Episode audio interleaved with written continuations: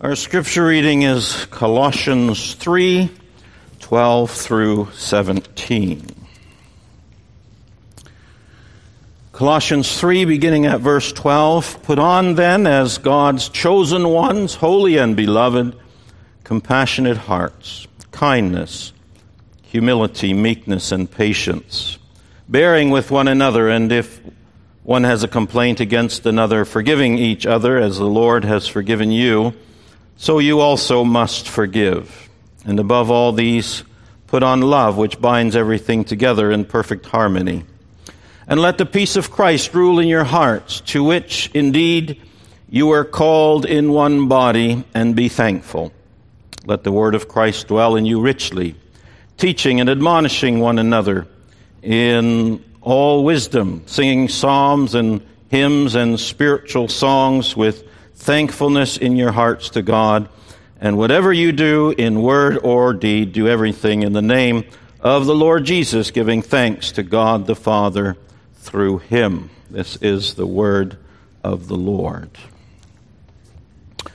So we're taking a careful look at these Christian character traits that Paul is exhorting us to put on in Colossians 3 12 through 15. The reason that I'm taking them few at a time is that if we go through them too quickly, they just pass in a blur, and all we get is a vague and general picture of the kind of people that God is calling us to be as people saved by His grace. While there is some overlap in the words that Paul uses here, each word and each phrase has something to contribute to the biblical description of Christian character that we are called to nurture. This evening we'll consider patience and bearing with one another. We're to seek to grow in these character traits because as believers we are part of the new humanity that God is creating as part of His great renewal of all things which is rooted in the life, death, and resurrection of Jesus Christ. God is at work in His people, renewing them in His image and in the image of Christ, and that is something wonderful. The goal of growing to be more like Jesus is not presented as something burdensome or onerous, but as something wonderful and liberating. God is working in us through His Spirit to make us more like Jesus Christ, but at the same time, we are called to be active in this as well. God never treats us as robots, but His work in us makes us want to be what He is calling us to be, and His work in us also makes it possible for us to make the changes in our lives that make us more like Jesus. It takes effort on our part, but the effort is not hopeless because God is at work in us through His Spirit. And one of the great influences that the Holy Spirit uses to change us is the Word of God itself. God intends for the exhortations like the ones that we are looking at to make an impression upon us, to have a shaping influence in our lives. It's by us dwelling upon, thinking about these virtues that Paul is telling us to put on, and doing that in the light of the whole gospel message that God helps us to indeed put them on.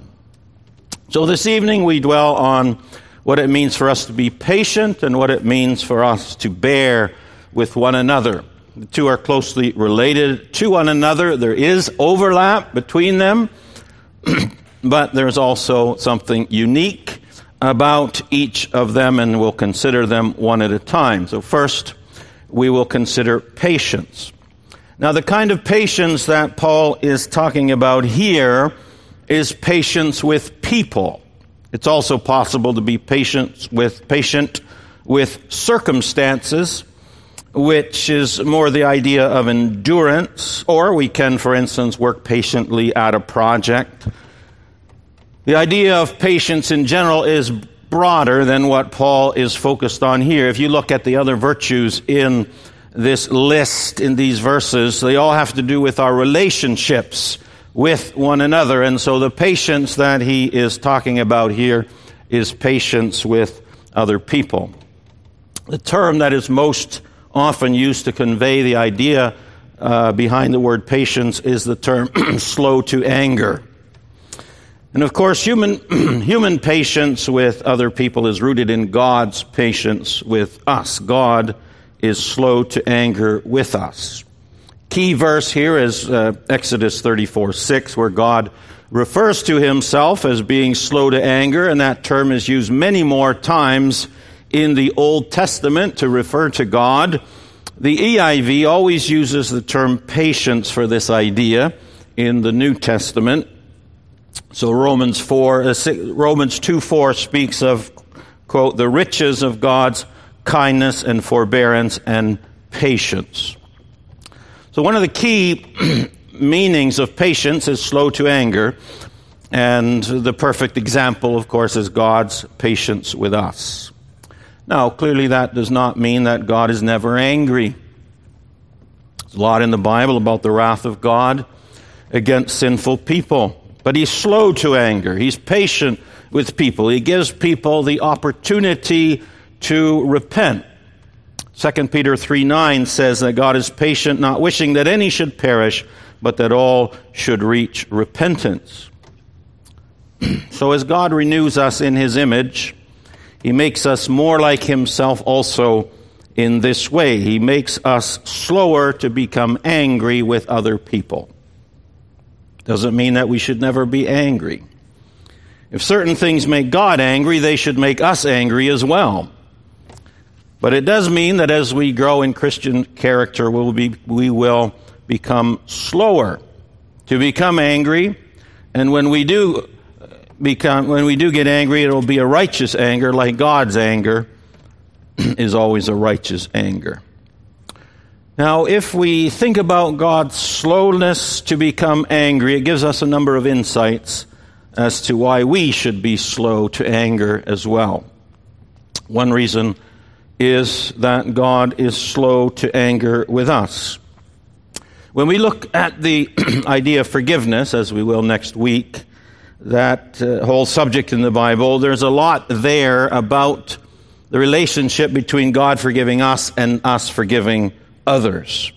But that basic idea that is heard most often in connection with the idea of forgiveness applies to many of these other virtues as well. We love because God has loved us. One of the, so one of the motivations for patience on our part is God's patience with us. Obviously, there's a problem if we are not patient with others when God has been so patient with us. And Jesus' great parable of, in Matthew 19 of the man who was forgiven a huge debt and then was turned around and was not willing to forgive someone else a tiny little debt. The guy in that in that parable, the guy who owed the little debt, he pleaded for patience. Matthew 18, 29. So his fellow servant fell down and pleaded with him, Have patience with me, and I will pay you.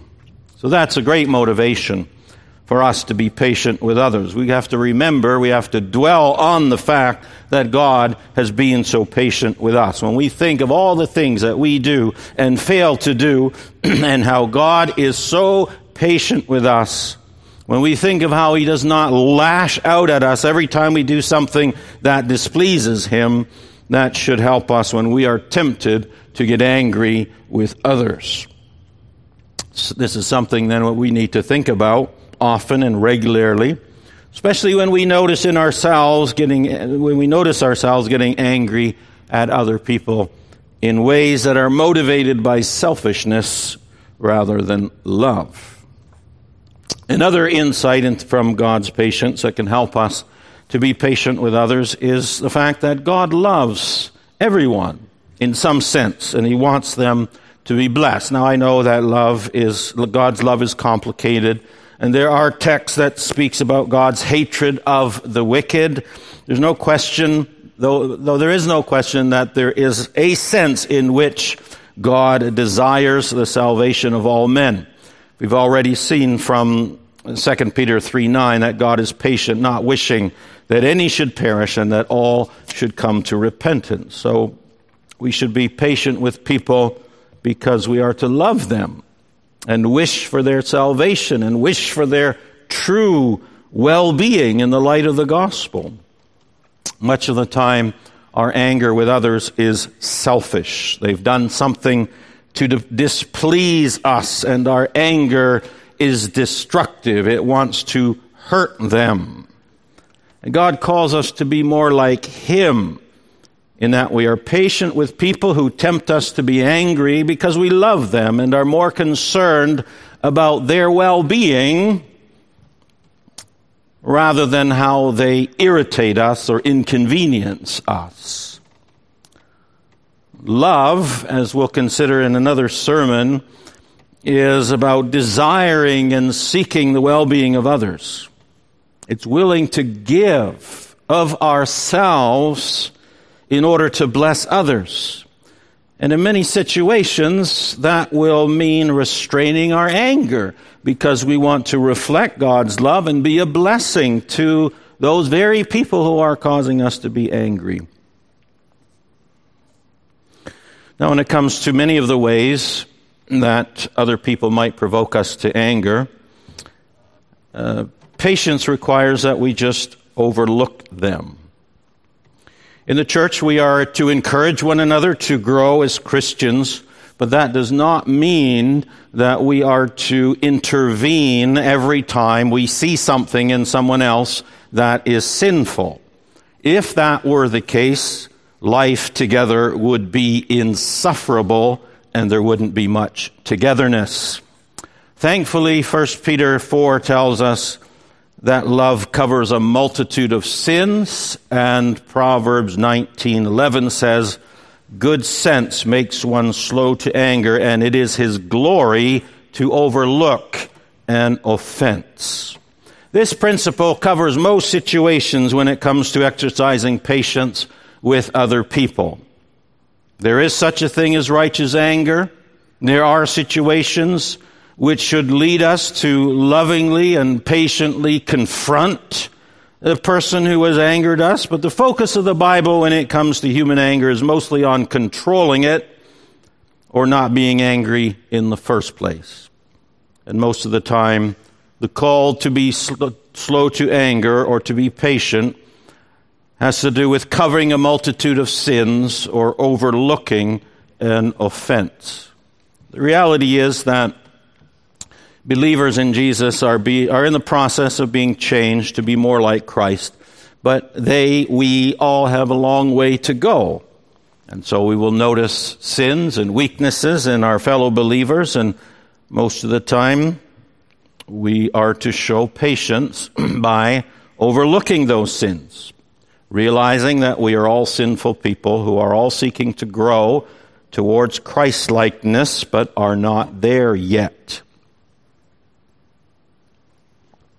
It would certainly not be conducive to growing in holiness if we were constantly confronting one another with every little sin. Now, there may be certain relationships, closer relationships like marriage or close friends, where the parties are more involved, more intimately involved with helping each other grow by pointing out faults in love, in a loving way. There are relationships where that is appropriate and helpful. But even then, the overlooking of faults will still need to be a significant part of the relationship. So, one of the ways then to think about patience is through reflecting on how God is slow to anger and how that concept applies to us. There's such a thing as righteous anger for human beings, but the focus on the Bible when it comes to anger for humans is that it's hard for humans to do that right. And the bulk of our efforts when it comes to patience is learning to be slow to anger, not or not to be angry at all. Now we still need to think about the idea of patience as being slow to anger when the anger is not because of other people's sins, So that's what we've been covering so far other people's sins causing angry, but now, not sin, but just because they irritate us. Irritation is, is low grade anger. So it fits here under being slow to anger. And much of the time when we are irritated with people, it's not because of their sins, just because they have a different opinion about something than we do, or something about them just bugs us. They rub us the wrong way. God has made us all different. And one of the reasons we, may, we need patience is because those differences do not always fit together smoothly. Christopher Wright has written a, on patience in his book called uh, Cultivating the Fruit of the Spirit, and he discusses this idea of patience with each other because we're all different. He says that we need patience, quote, simply because people are what they are, all different. we have different personalities, preferences, different likes and dislikes, different visions and ambitions. And just because we are Christians doesn't make those things blend into a nice warm fudge. I like that sentence. Just because we are Christians doesn't make those things blend into a nice warm fudge. He continues, how easily we get annoyed and upset with each other. We need so much patience to put up with all the people that God has brought together in the church. And then he quotes what he calls a silly little poem to illustrate his point. And the poem goes, it's just one, one uh, stanza of a little poem. And that is, to dwell in love with saints above, oh, that will be glory. But to dwell below with saints we know, ah, that's a different story. Now, that, that poem is kind of cute, but it's also interesting in light of the, the context in which Paul is exhorting us to put on uh, these virtues. Uh, we have seen that Paul is exhorting us to put on these virtues in the light of the fact that we already now belong to what the poem would say to dwell in love with saints above. We already participate in that now by being part of the new humanity that God is renewing in his image. What that means that what Paul is, uh, is calling us to do is to live now the life that we will live in perfection when God is finished renewing us. It's true that living with each other now is a different story.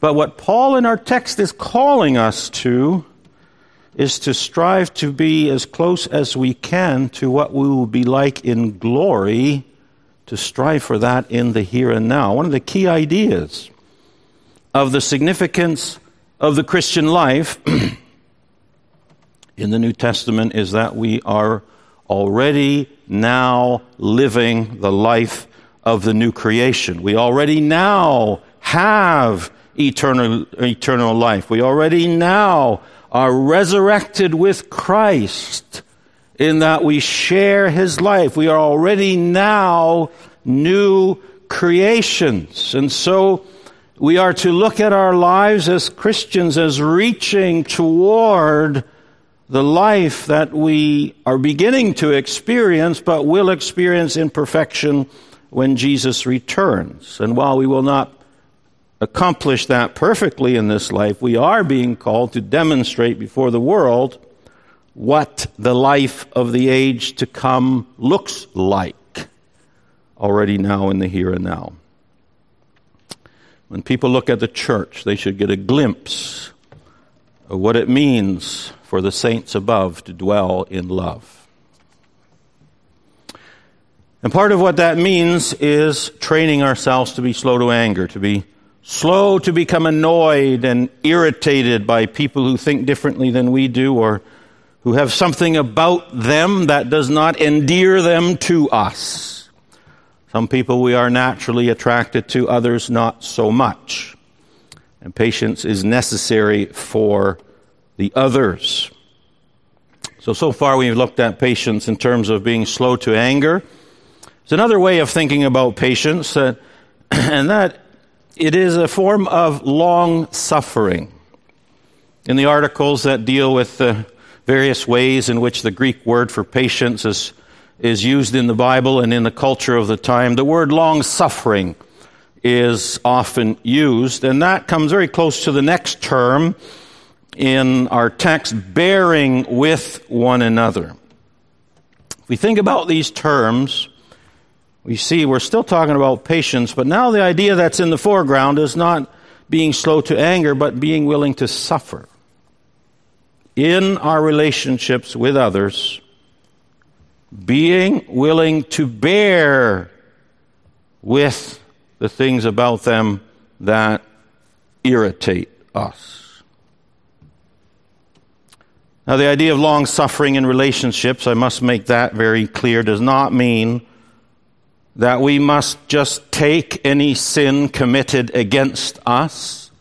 Patience as long suffering does not mean that a wife or a child should just take it if they are being abused by a husband or father, for instance.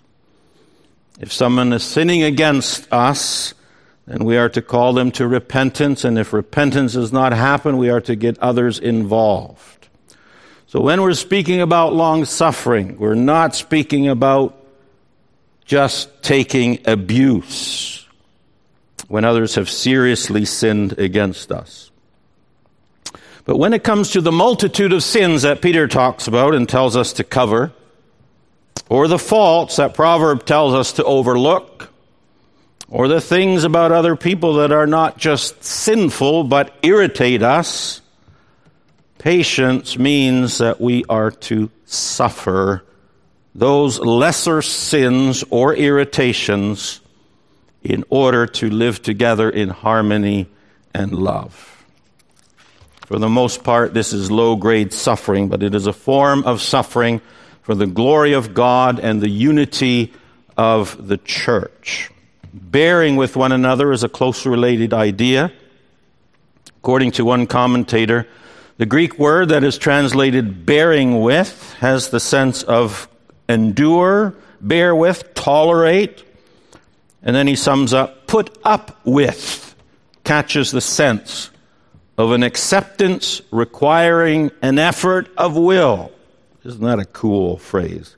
Acceptance requiring an effort of will because the actions and or attitudes in question are immature and tiresome. We are to endure a little suffering. We are to bear with the things about one another that are hard to take for the sake of the goal that God is moving us towards the goal of living together in harmony and love in the here and now means being willing to suffer in the cause of loving people who are sometimes a pain. Suffering is a very big deal in the Christian life and in God's way of salvation. This is not the most severe suffering that we are talking about here, but it is certainly part of the picture. Pursuing God's glorious goal of uh, love and unity among His people means being willing to bear the pain of loving people whom we are not inclined to love. That's, that's what Jesus did with his disciples. He had marvelous patience with them. They were pretty slow to understand what he was teaching them. At one point in the story where he had come down from the Mount of Transfiguration, remember, and the disciples were not, had not been able to heal that demon possessed boy, Jesus said to them, How long am I to bear with you? Jesus had to bear with his disciples. They tested his patience. And that picture gives us a pretty good illustration of what it means to, to bear with one another.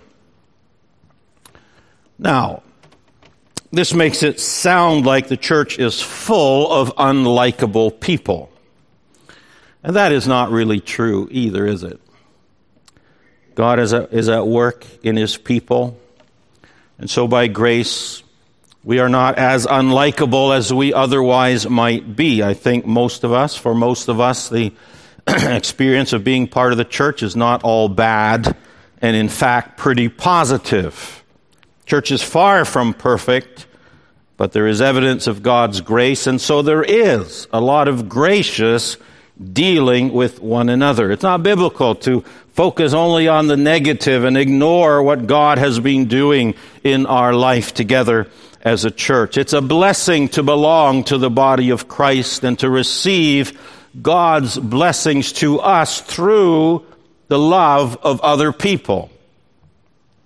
But there's enough of what I'm talking about so that you know what I am talking about. I don't think anybody is here tonight sitting through what I was describing and wondering, what is he talking about? I suspect that most of you were thinking about a specific person or people. And so while it is good and right to acknowledge the goodness of the love and unity that God is working in and among us, we're not yet to the point where patience and bearing with one another are no longer necessary. We have a special need of these virtues during this time of pandemic. It's rather fascinating how pretty much every single church has people in it who take the precautions about spreading the, the virus more seriously and have those who take the precautions for spreading the virus less seriously. There are different interpretations of how Romans 13 applies to the situation and how the call to obey God rather than man applies to the situation. And those differences are irritating.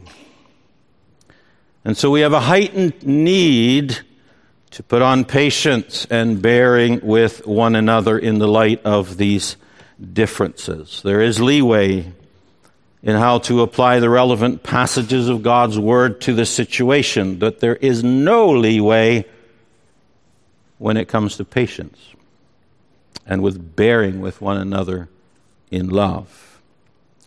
The call to be patient with each other, to bear one another in love, is clear and unambiguous. We are to be slow to anger. We are to cover a multitude of sins. We are to overlook faults. We are to bear the pain of loving those who think and act differently than we do. And part of the suffering of the Christian life has to do with dying to self and exercising patience and bearing with one another are some of the ways that we die to self and live for Christ. I want to talk a little bit about how we grow in patience and bearing with one another. I've been talking about this all the way through these sermons. Beforehand, the first part of Colossians had a lot about that. During the sermons, about putting on the Christian virtues that Paul is exhorting us to do here.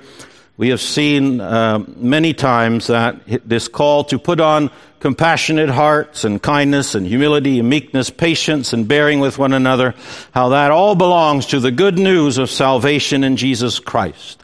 These are the things that we are saved to do. Putting on these virtues is part of what salvation means. We are called to do it as those who are forgiven of all our sins through faith in Jesus and as those in whom God is working through his Spirit to renew us after his image. What Paul is calling us to do here is hard, but it is not burdensome or onerous. But it is something that we are called to do. God is at work in us, and we can do nothing without him, but at the same time, we are called to do what he is calling us to do, and Paul here is calling us to put these virtues on. How do we do that? What we're talking about here is growing toward maturity in Christian character. Back in chapter 1, verse 28, Paul had, sit, had written, In him, or him rather, Christ, him we proclaim warning everyone and teaching everyone with all wisdom that we may present everyone mature in Christ. So we're talking about growing toward maturity in Christ, and that is about growing toward a mature Christian character. Character is about the kind of people we are. And we reflect our character by what we habitually do. As we grow in maturity or a Christ like character, these character traits become more natural for us because they increasingly define the kind of people we are. It's a process, it's a lifelong process, but it has to do with things like habits and training and activities that form our character. Think of the well known proverb about the training of children. Train up a child in the way that he should go, and even when he is old, he will not depart from it. That's about character formation, training. This is what we are called to do as parents to form Christian character in our children by training them. That applies to us as adults as well. Certainly, parents should be training their children in these Christian character traits. but we continue to need to train ourselves when we are adults. Paul uses the same type of language a number of times in his letters. One example is 1, Timothy 4 7, where he tells Timothy, train yourself for godliness. So, training. Training is about practice. Training is about repetition. Training is about the formation of habits. Training takes time. It is slow and gradual. But amazing things are possible for people who discipline themselves to train diligently. Just think of musical skills or athletic skills of people, what, what, what people are able to master, amazing things through training. Well, that's another perspective on how to grow these, these character traits. We're taking enough time to, to think about them so we'll have a clear understanding of what they are, and so that we'll see, hopefully, the beauty of them. And the gospel message bristles with motivations and encouragements to put them on. We know that our efforts are not in vain because God is at work in us, renewing us in His image.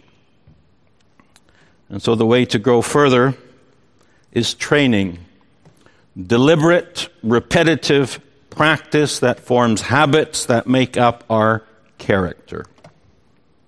Practicing patience and bearing with one another again and again and again. Thinking about the goal and how we can make progress. Thinking about times when we didn't quite nail it and figuring out how to do better next time and keeping at it day after day, week after week, month after month, year after year. This kind of effort is not a denial of the gospel. It is the fruit of the gospel. To put on the virtues that Paul is urging us to put on here we need to do the training without which progress uh, is impossible. Let's pray. Our great God and our Savior, the one who is at work in us, renewing us into the image of Christ, we do thank you for the degree to which you have accomplished that in our lives for progress that has been made. We do thank you that we, when we read and meditate on these various virtues that we are to put on, that they are something held out before us as something that is beautiful, that is a blessing to, to be able to put on, and that it is the kind of life that we are heading toward as your people. Lord, as we have seen, it takes both your work in us and our work in putting them on. And you never work in us in such a way that our effort is not involved. And so we pray that you'd help us to just think about our lives and these virtues and the concept of training. And we pray, Lord, that just through meditating on this passage, in the light of this whole book and your whole word, that our desire to grow in these areas may grow. That we may see each of these character traits as something that is beautiful because it's like you, because it's like Jesus. And that we may long to grow in these areas and so be willing to do the hard work, the disciplined work, the practice, the repetition, whatever it takes. so that we will grow in, in patience and in being willing to suffer for the good of the body and for our relationships with people who are a challenge for us to love.